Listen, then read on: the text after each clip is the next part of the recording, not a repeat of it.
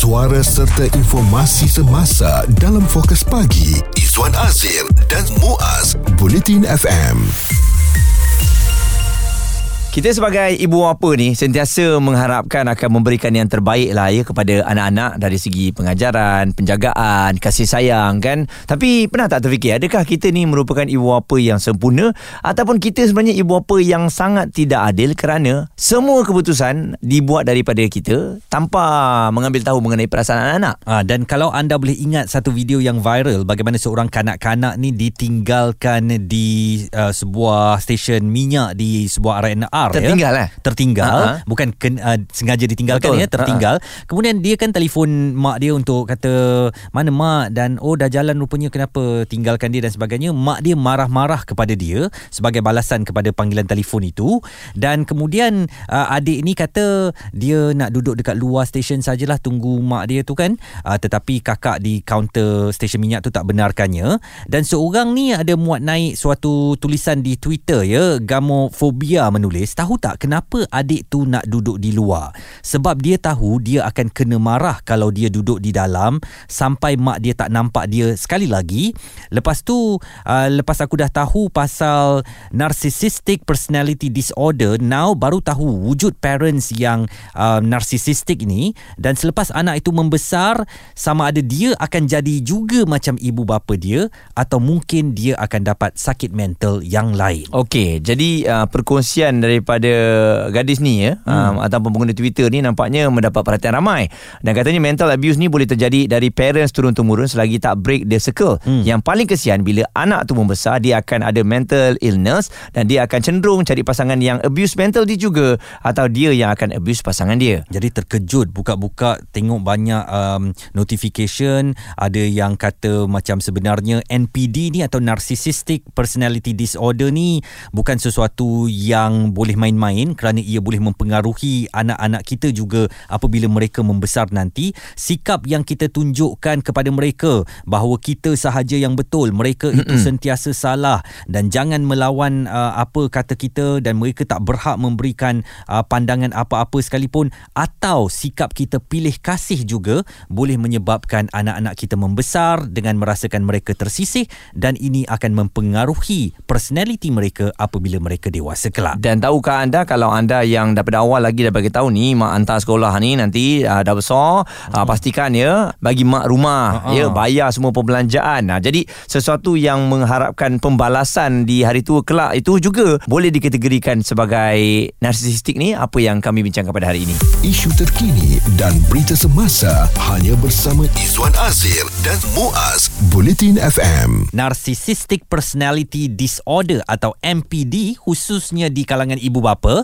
Mutakhir ini kita sering dengar ya, ibu bapa yang suruh anak dia keluarkan duit K W S P dan bagi kepada dia, dah kami besarkan kau dulu susah payah, sekarang waktunya kau kena balas balik dengan um, segala keuangan atau apa juga bentuk harta yang ada, bagi balik kepada kami.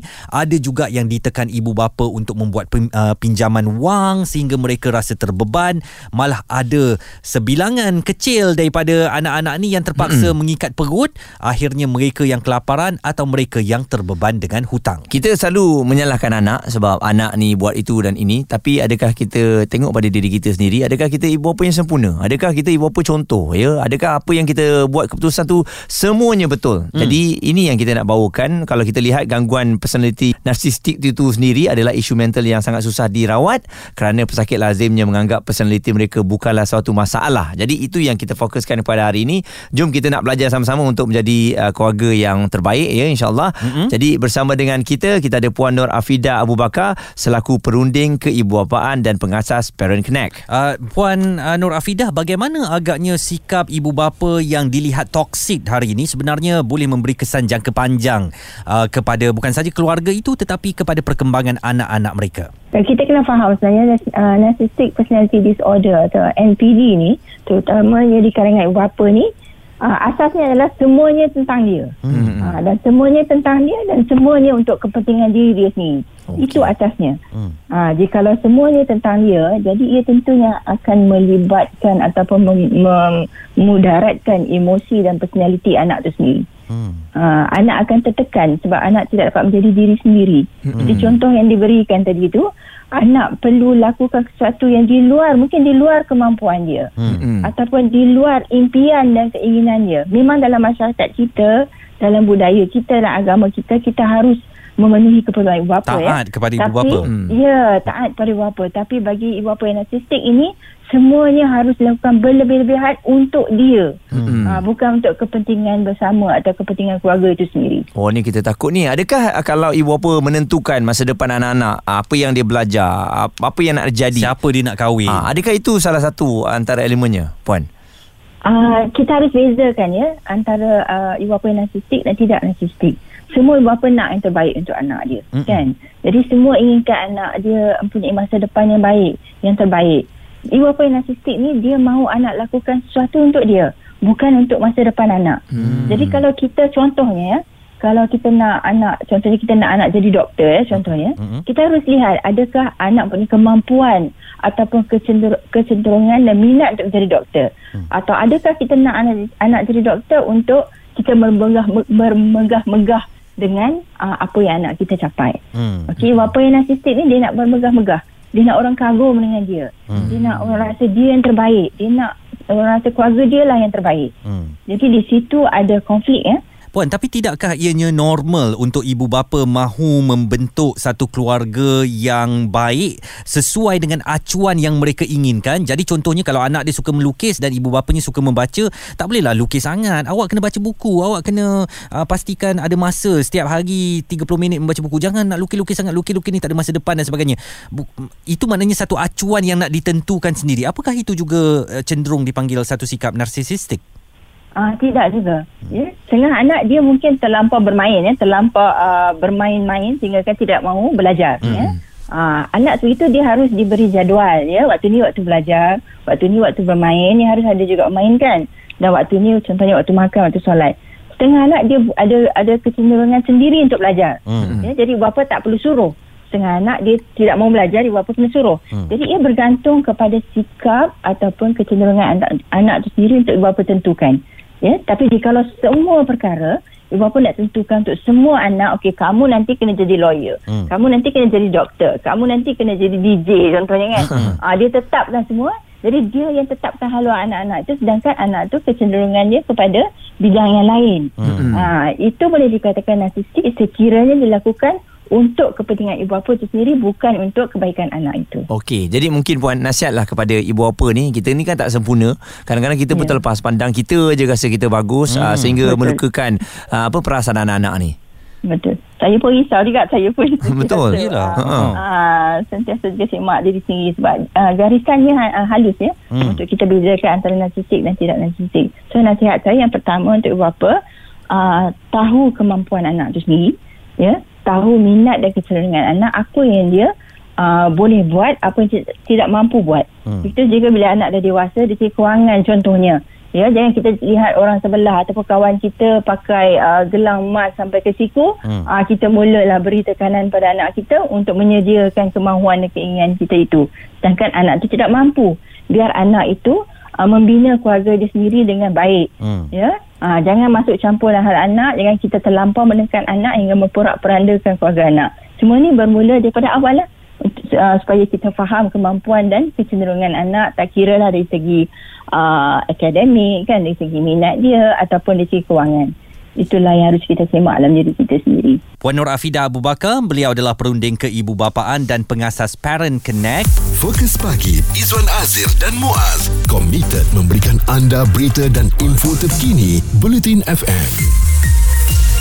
Kita memfokuskan mengenai Narcissistic Personality Disorder, N P D, yang mana kita risau di kalangan ibu bapa ni. Sebab saya rasa daripada dulu memang kita ni dah dibesarkan begitu. Kalau ibu ayah kata macam tu, mm-hmm. tanpa melawan kita akan akur, kita akan ikut, ya. Sebab kita sedia maklum, mereka ni makan garam, mereka lebih tahu daripada kita. Putih kata mereka putih lah, hitam kata mereka hitam lah jadinya. Dan setengah daripada ibu bapa pula, apabila ada orang luar yang menegur uh, mengenai anak-anak mereka atau sebagainya, sebagainya, uh, kita biasa juga mendengar orang-orang dahulu terutamanya dia akan cakap, kau peduli apa? Ni keluarga aku, aku yang uh, adakan mereka, lahirkan mereka ke dunia, mm-hmm. ni aku buat, aku tanggunglah. Yang kau nak sibuk-sibuk tu dah kenapa kan? Dan sikap begini apabila tidak boleh ditegur dan sebagainya, ada kalanya boleh cenderung menjadi sebahagian daripada N P D ataupun Narcissistic Personality Disorder ni, kerana um, ibu bapa itu tak terbuka langsung kepada teguran untuk tujuan kebaikan ya. Katanya ini keluarga aku, aku tahu cara nak uruskan dan akulah buat sendiri ikut suka aku macam mana, dan sedar tak sedar itu mungkin satu daripada sikap N P D. Dan kita nak bersama dengan uh, pegawai psikologi di Universiti Islam Antarabangsa Malaysia, Puan Khairiyah Abdul Razak. Puan Khairiyah mungkin nak terangkan lagi um, elemen ataupun uh, seseorang yang memiliki satu sikap ini tanpa disedari itu adalah N P D ataupun Narcissistic Personality Disorder. Dia sebenarnya bila dia jadi disorder ni, dia jadi yang lain. Tapi ada juga seseorang ni dia cuma mempunyai uh, karakter trait, tapi belum lagi sampai tahap dia jadi uh, psychiatric illness lah, belum jadi uh, N P D. So kalau misalnya kata macam contohnya parents yang uh, se- uh, mungkin kita kata itu authoritative Uh, the way uh, authoritative parent lah, parenting style. It could be parenting style nampak macam N P D, very dominant kan, uh, parents mm-hmm. yang menentukan, parents yang determine yang ini ini anak aku, suka hati aku nak buat apa. Tapi uh, kalau sekiranya tidak uh, mempunyai apa ni kata ilmu parenting yang betul, itu yang boleh menjuruskan kepada N P D. Kalau N P D bila jadi disorder, biasanya dia ada keadaan di mana yang kasus itu mempunyai, jadi dia menjadi penyakit. hmm. Uh, mungkin juga cara dia dibesarkan daripada dia, apa dia um, parent uh, cara parent dia layan dia, hmm. dia sendiri. Kadang-kadang N P D ni sebenarnya it could be that dia ni sebenarnya orang yang low self esteem, hmm. tapi dia menunjukkan yang dia empower, dia nak apa ni uh, orang kata apa, dia nak fight. So dia bawakan karakter sebagai uh, orang yang very dominant. Uh, keadaan di mana bila dah jadi disorder tu biasanya kecelaruan lah. Hmm. Tapi hmm. tidak dinafikan dia mempunyai trait ataupun karakter dia uh, sebagai narcissistic. Yang itu tak dia ada disorder ataupun penyakit. Okey, jadi Puan, adakah kebarangkalian juga bila ialah anak mereka ni lebih daripada seorang, dua ataupun tiga eh, menyebabkan uh, timbulnya uh, perkara ini? Uh, ialah mereka uh, tak tahu nak membentuknya macam mana uh, dan akhirnya membuat keputusan semua kena ikut apa yang dia katakan.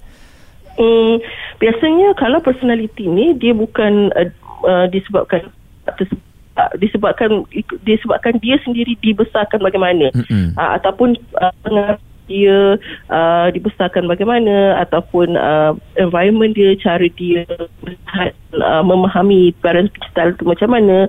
Uh, jadi um, kalau nak, ada orang yang mungkin dia sebenarnya bila kata uh, ada narcissistic karakteristik ni, dia bukan sahaja parent saja, dia akan ada dalam dia punya semua circle, which dia dengan kawan dia, dengan apa uh, kawan-kawan kerja, dengan uh, orang lain juga.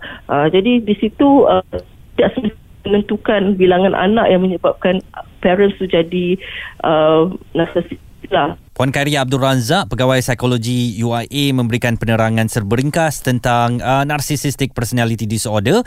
Kita kena cermin uh, diri kita juga eh, sebagai ibu bapa uh, dan uh, persoalkan diri kita, apakah kita memiliki sikap N P D ini, trait N P D ini yang boleh membahayakan perkembangan anak-anak kita. Pendapat, komen serta perbincangan Fokus Pagi Izwan Azir dan Muaz, Bulletin F M. Izwan Azir dan Muaz sedang memperkatakan tentang Narcissistic Personality Disorder N P D di kalangan ibu bapa. Sedih apabila kita dengar bagaimana ibu bapa terlalu diktat anak mereka untuk jadi apa, kerja apa, malah duit anak juga diperkirakan duit ibu bapa, dan ibu bapa ni boleh minta bila masa sahaja mereka suka, mm-hmm. dan kalau tak dibagi nanti dikatanya derhaka.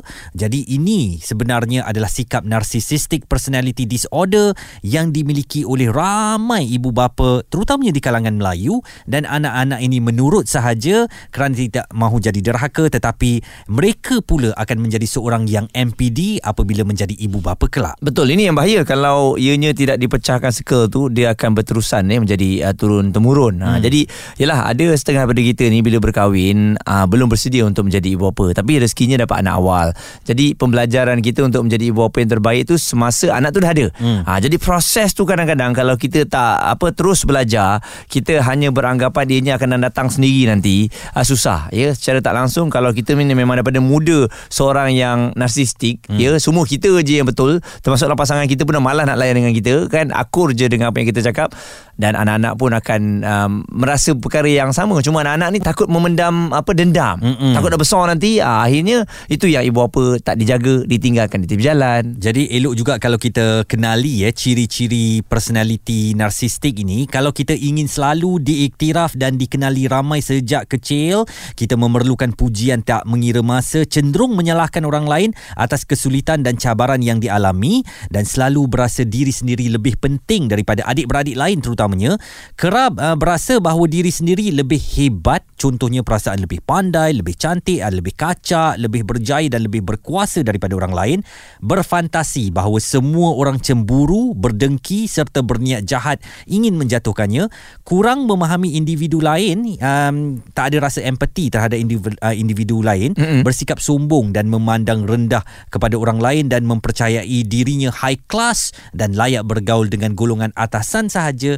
Ini semua adalah ciri-ciri gangguan personaliti narsistik. Okey, jadi uh, perkara ini timbul selepas uh, video yang tular apabila ada seorang kanak-kanak yang tertinggal di sebuah stesen minyak. Mm-hmm. Jadi video itu telah dirakam oleh individu yang menyelamatkan adik itulah. Jadi bila tengok ibu bapanya dok uh, marah dia, kenapa masa bila keluar kereta, mm-hmm. tunggu situ, dalam nada yang marah. Tak ada rasa empati kan? Yes, oh, patutnya oh, kita, uh, kita cari orang eh. Anak kita tertinggal ni, oh, kita takut risau, tau. Risau, betul. Ya, mak, sorry sorry mak akan uh, sepatutnya begitulah. Tapi ialah sebagai orang yang tak berada dalam keluarga tu, kita tak tahu apa yang berlaku, Izwan. Hmm. Kadang-kadang nak membesarkan anak ni pun ada stresnya sendiri. Betul, tapi tak bolehlah sampai kita melepaskan kemarahan kepada anak kita di waktu anak itu terbiar dan terdedah kepada bahaya.